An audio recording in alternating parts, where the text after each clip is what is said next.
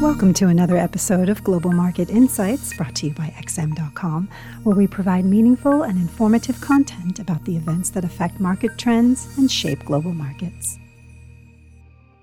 Welcome to XM.com for the Daily Market Comment podcast for Wednesday, May 4th by Mario Hadjikyriacos. I'm Christina Marujos. The Federal Reserve is almost certain to raise interest rates by half a percentage point today and outline plans for shrinking its gigantic balance sheet in an attempt to rein in inflationary forces. Markets have already fully priced in the half point rate hike, and similar moves are baked in for the next three meetings, which would bring the federal funds rate to around 2.4% by September. Fed officials have been talking a big game lately, making it clear they won't wait any longer for the supply side to heal and will instead attempt to cool down demand, particularly in the sizzling housing market. They hope to achieve a soft landing whereby they manage to tame inflation without sparking a recession. It won't be easy for Powell and his colleagues to surpass market expectations. The bar has been set quite high with more than 200 basis points of rate hikes priced in by September. Going any faster could snap something, whether it's the bond market,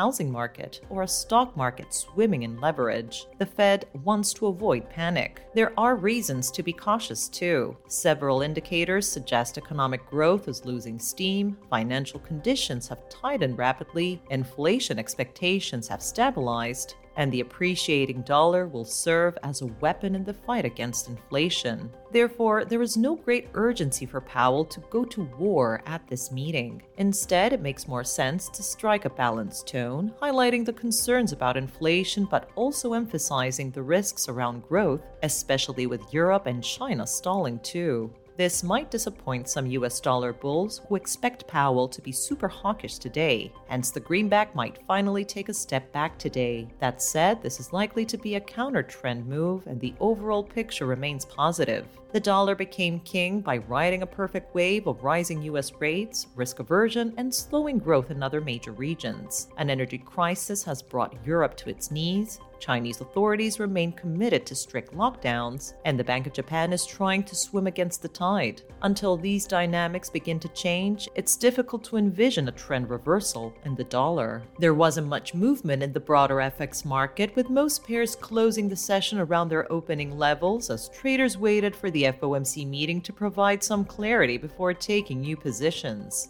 Stock markets were livelier. The S&P 500 closed higher by almost 0.5%, which was likely driven by investors covering some short bets ahead of the Fed. The bar for a hawkish surprise today is quite high, and if Powell simply strikes a neutral tone, that could come as a relief for the bruised equity market, especially for beaten down tech shares. Meanwhile, energy is back in the spotlight after the European Union announced a ban on Russian oil that will be phased out over six months. Oil prices spiked higher, although it's debatable whether this changes much on a global level. Several reports suggest China is stealth buying Russian oil at steep discounts. So, is this ultimately just an energy subsidy from Europe to China? Ahead of the Fed decision, the US ADP employment report and the ISM services PMI for April will be closely scrutinized for any clues around Friday's non farm payrolls print. This was the Daily Market Comment Podcast. Thank you for listening at xm.com. Thank you for listening to another episode of Global Market Insights brought to you by XM.com. For more in depth technical and fundamental analysis, be sure to visit www.xm.com forward slash research.